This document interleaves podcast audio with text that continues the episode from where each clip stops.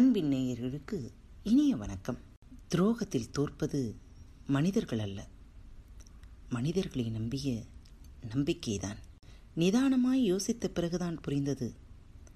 நிதானத்தின் ஆழத்தில் விடை ஒளிந்து கொண்டிருக்கிறது என்று உங்கள் அனைவருக்கும் இந்த நாள் இனிய நாளாக அமையட்டும். கபிலரின் கண்முன் காலமும் காதலும் கடவுளும் ஒன்றை ஒன்று பின்னி மேலே எழுந்தபடி இருந்தன. ஆண் ஆதியிலிருந்தே வெல்வதற்குத்தான் முயன்றிருக்கிறான். பெண் ஆதியிலிருந்தே நம்புவதற்குத்தான் ஆசைப்பட்டிருக்கிறாள். பாரி சொன்னான் ஏழிலை பாலை பெண்மையால் பூக்கும். அதைவிட முக்கியம் பெண்ணையும் ஆணையும் ஒரு சேர பூக்க வைக்கும்.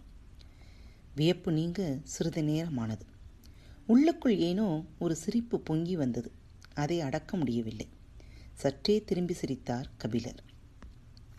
ஏளனம் கொண்ட அந்த சிரிப்பின் துணியை கவனித்த பாரி இதில் சிரிக்க என்ன இருக்கிறது? என பார்வையால் கேட்டான். கபிலர் சொன்னார் அந்த ஏழிலை பாலை தலைமாட்டில் நட்டு வைத்து குடும்பம் நடத்தி கொண்டிருக்கும் கூட்டத்தோடு நான் வந்து சேர்ந்து விட்டேனே என்று என்னை நினைத்து சிரித்தேன் என்றார். கபிலரோடு சேர்ந்து வெடித்து சிரித்தான் பாரி. இருளை விரட்ட பந்தங்கள் தயாராகி கொண்டிருந்தன. பாரி சொன்னான் பந்த ஒளிக்கு பூச்சிகள் வந்து விழாமல் இருக்க இழுப்பை எண்ணெய் ஊற்றப்படுவதை நீங்கள் அறிவீர்கள். ஆனால் அதற்கு எல்லாம் இந்த காட்டுப்பூச்சிகள் கட்டுப்படாது. நாங்கள் பயன்படுத்துவது கொம்பன் விளக்குகள். அதில் நாகக்கழிவும் நச்சு பிசினும் சேர்ந்து மெழுகியிருப்போம் பந்தம் எரிவது திரியிலிருந்து மட்டுமல்ல திரியோடு சேர்ந்து விளக்கின் விளிம்பும் கருகியபடி தீந்தி எரியும். அந்த வாசனையை ஊடறுத்து பூச்சிகளால் உள்நுழைய முடியாது. ஒரு வகையில் இதை ஒளிவலை என சொல்லலாம். ஒவ்வொரு பருவ காலத்திற்கும் மாறுபாடும் பூச்சிகளுக்கு ஏற்ப கொம்பினில் தேய்க்கும் பசையும் மாறும். எண்ணெயின் சேர்மானமும் மாறும். அப்போதுதான் அவற்றை கட்டுப்படுத்த முடியும். கபிலர் பந்தம் ஏற்கப் போகும் காவலரை பார்த்து கொண்டிருந்தார். ஒரு பெரும் தாழ்வாரத்தின் அடியில் அவர்கள் எல்லோரும் கூடியிருந்தனர். கொம்பன் விளக்கில் எண்ணெய் ஊற்றப்பட்ட பிறகும் அவர்கள் நெருப்பை பற்ற வைக்காமல் யாருக்கோ காத்திருந்தனர். தொலைவில் மாளிகையின் மேல்மாடத்திலிருந்து அதை பார்த்து கொண்டிருந்த கபிலர் கேட்டார் உனது உத்தரவுக்காகத்தான் காத்திருக்கிறார்களா? இல்லை அவர்கள் குலநாயினியின் வருகைக்காக காத்திருக்கின்றனர். பாரி சொல்லிக் கொண்டிருந்த போதே வயதான கிழவிகள் கூட்டம் ஒன்று எவ்வியூரின் கீழ் திசையில் இருந்து நடந்து வந்து கொண்டிருந்தது. கபிலர் எட்டி பார்த்தார். பாரி கைகளை காட்டிச் சொன்னான் அதுதான் நாயினிகளின் கூட்டம். அதற்குள் தான் குலநாயினி வந்து கொண்டிருப்பாள். அவள்தான் எங்கள் குளமூதாய் இந்த நாகப்பச்சை வேலியை ஆட்சி செய்பவள் அவள்தான். பெண்களால் தான் இவ்வளவு நுட்பமான ஒரு வேலியை கட்டியமைத்து காப்பாற்ற முடியும். அவர்கள் சொல் கேட்டு தாவரங்கள் தழைக்கும் தலையாட்டும். அவர்கள் உடம்பில்தான் கொடிக்குளத்தின் ரத்தம் ஓடுகிறது ஆதியில் நிலத்தில் சிந்திய குருதியிலிருந்து தழைத்தவர்கள்தானே அவர்களின் முன்னோர்கள். ஒரே நேரத்தில் மண்ணுக்குள் வேர்விடவும் மேல்நோக்கி முளைவிடவும் தாவரங்களால் முடிவதைப் போல இவர்களால் முடியும். கருவுக்குள் புது உயிர் சூழ்கொள்ளும் கணத்தில் கூட பிறந்த குழந்தைக்காக மார்பில் பால் சுரந்து கொண்டிருக்கும் அல்லவா? எல்லாம் தாவர பட்சினிகள் அபார ஆற்றல் படைத்தவர்கள். இவர்களிடம் மிக கவனமாக இருக்க வேண்டும். பாரியின் குரலுக்குள் இதுவரை கேட்டறியாத அச்சம் இருந்தது. குல சமூகத்தில் பெண்ணின் தலைமையை வேளிர் குளம் அப்படியே வைத்துள்ளது.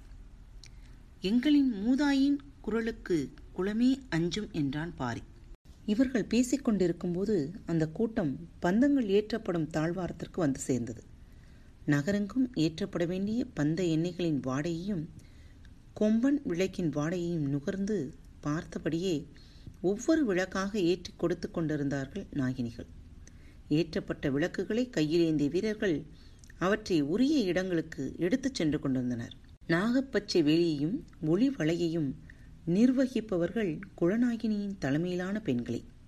அவர்கள்தான் பருவ காலங்களில் தன்மையை அறிந்து செய்ய வேண்டிய எல்லா முன்னெச்சரிகளையும் செய்து இந்த நகரையும் எங்களையும் காத்து வருபவர்கள். ஆண்கள் எல்லோரும் விலங்குகளை வேட்டையாடவும் வெளியுலக மனிதர்களிடம் இருந்து தற்காக்கவும் தான். புல் பூண்டிலிருந்து இலையின் முனைக்கு வந்து இரு கால்கள் நீட்டி எட்டி பார்க்கும் எறும்புகள் வரை அறிந்தவர்கள் அவர்களே. பிரமிப்பு நீங்காமல் இருந்தது பாரியின் ஒவ்வொரு வார்த்தையும். வந்ததிலிருந்து இதுவரை பார்த்தறியாத பாரியை கபிலர் இப்போது பார்த்து கொண்டிருந்தார். நாயினிகள் பார்க்கிறார்கள். வாருங்கள் கீழிறங்கி போவோம் என்றான் பாரி இருவரும் அந்த இடம் நோக்கி நடந்தனர். வீரர்கள் தீப்பந்தம் ஏந்தி எல்லா திசைகளையும் சென்று கொண்டிருந்தனர். எல்லா தீப்பந்தங்களும் அந்த இடத்தில் வைத்துதான் ஏற்றப்படுவதால் அங்கு கரும்புகை நிரம்பி இருந்தது. உள்ளே இருக்கும் யாருடைய முகமும் அருகில் வரும் வரை கரும்புகைக்குள் நுழைந்ததும் பாரி வணங்கினான். கபிலருக்கு புகைவாடை பெரும் உமட்டலை கொடுத்து கண்கள் வேறு எரிந்தன. உள்ளுக்குள் இருக்கும் யார் முகமும் தெரியவில்லை. உமட்டலை அடக்கியபடி கண்களை கசக்கி கசக்கி பார்த்தார்.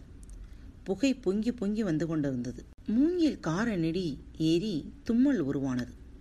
மூச்சிழந்து வாய் திறந்தபடி தும்மப்போகும் அந்த நொடியில் மூக்குக்கு மிக அருகில் தெரிந்தது பெரி விழி விரிந்திருந்த குளநாயினி முகம். நள்ளிரவு நெருங்கியது. எவ்வியூரை விட்டு சற்று தொலைவில் நடு காட்டில் பெரும் மர அடிவாரத்தைச் சுற்றி வட்ட வடிவில் ஊரே உட்கார்ந்திருந்தது. எங்கும் பந்தங்கள் எரிந்து கொண்டிருந்தன. நடுவில் ஆடுகளம் இருந்தது. உட்கார்வதற்கு ஏதுவாக மண் திட்டுகளும் மர அடுக்குகளும் உருவாக்கப்பட்டிருந்தன. அந்த பெரும் மரப்புதர்கள்தான் கொற்றவையின் இருப்பிடம். அந்த மர அடிவாரத்தின் முன்னர் இலை விரித்து பதினைந்து விதமான பனைக்கூடைகள் நிறைய பல்வேறு வகையான பழங்கள் நிரப்பி வைக்கப்பட்டிருந்தன.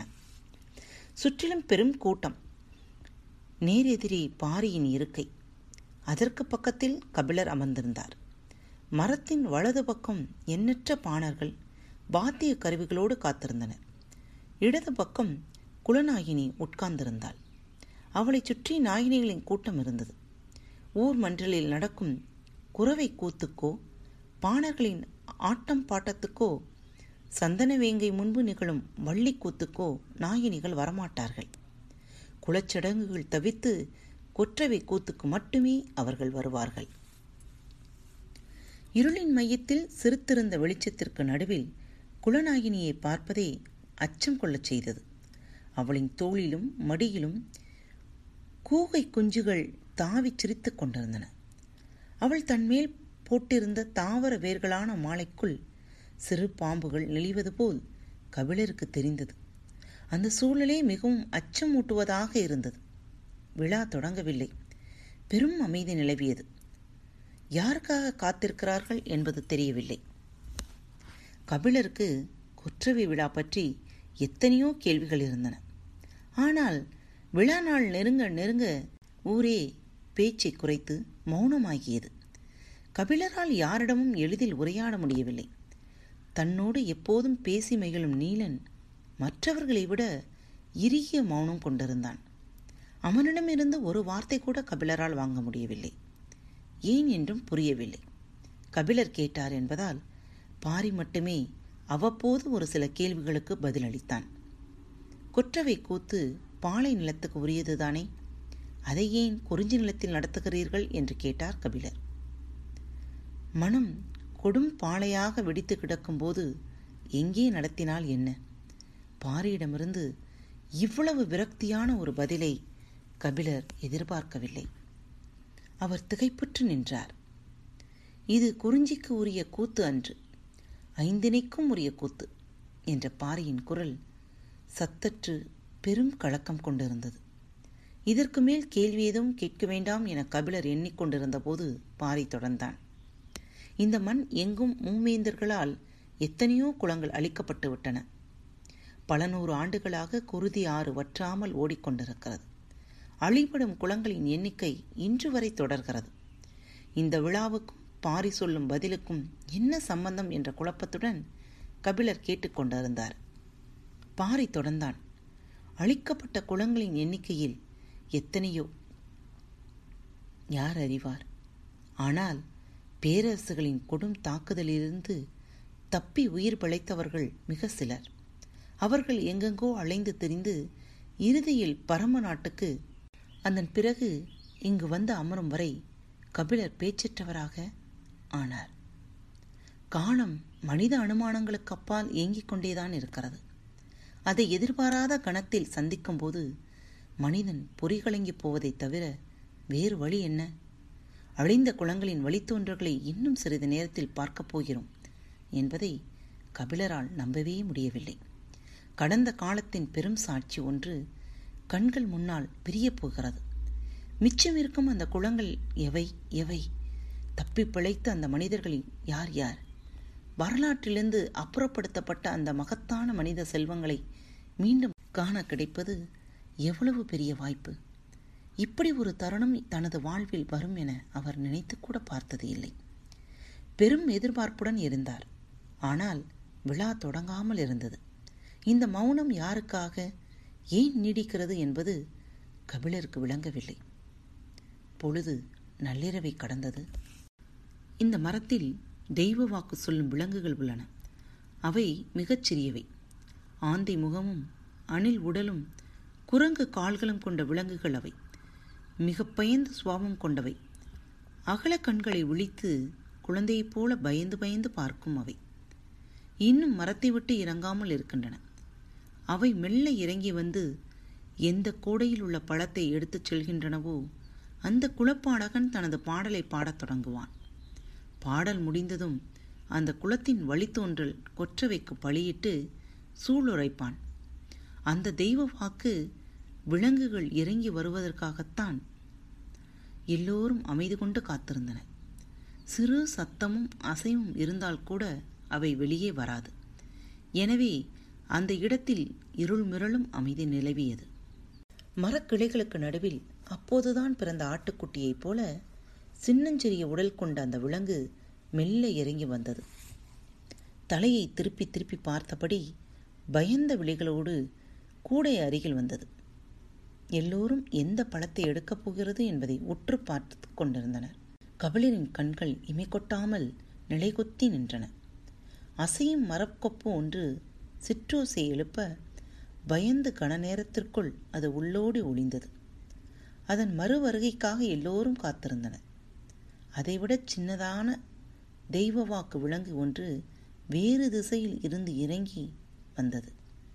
தயங்கியபடி கால் எடுத்து வைத்தது. கூடைக்கு அருகில் வந்து சேராது என்றுதான் பலரும் நினைத்தனர்.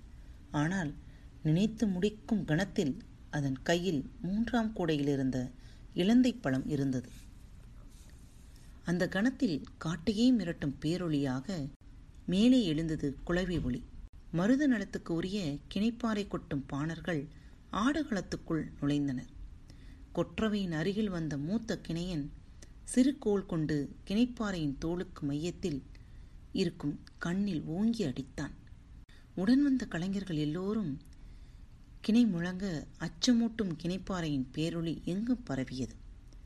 குடிப்பானன் பாடலை தொடங்கத் தயாரானான். கபிலர் நடப்பதை புரிந்து கொள்ள முடியாமல் பாரியை பார்த்தார். அன்பு நேயர்களே பாரத் வலையொலி பக்கத்தை தேர்ந்தெடுத்து கேட்டுக்கொண்டிருக்கும் ஒவ்வொருவருக்கும் எனது சிறந்தாழ்ந்த நன்றிகளும் வாழ்த்துக்களும். இப்பகுதியில் இடம்பெறும் நிகழ்ச்சிகள் உங்களுக்கு பிடித்திருந்தால் உங்கள் நண்பர் மற்றும் தோழியருடன் பகிர்ந்து கொள்ளுங்கள். மறவாமல் ரிவ்யூ பாக்ஸில் எழுதி அனுப்புங்கள். ரிவ்யூ பாக்ஸில் நீங்கள் எழுதும் ஒவ்வொரு எழுத்துக்களும் எங்களது பாரத் வலையொலி பக்கத்தின் படிகள் என்பதை மறந்துவிடாதீர்கள். முடிந்தவரை ரிவ்யூ எழுதுங்கள். நன்றி வணக்கம். இப்படிக்கு உங்கள் அன்பு தோழி.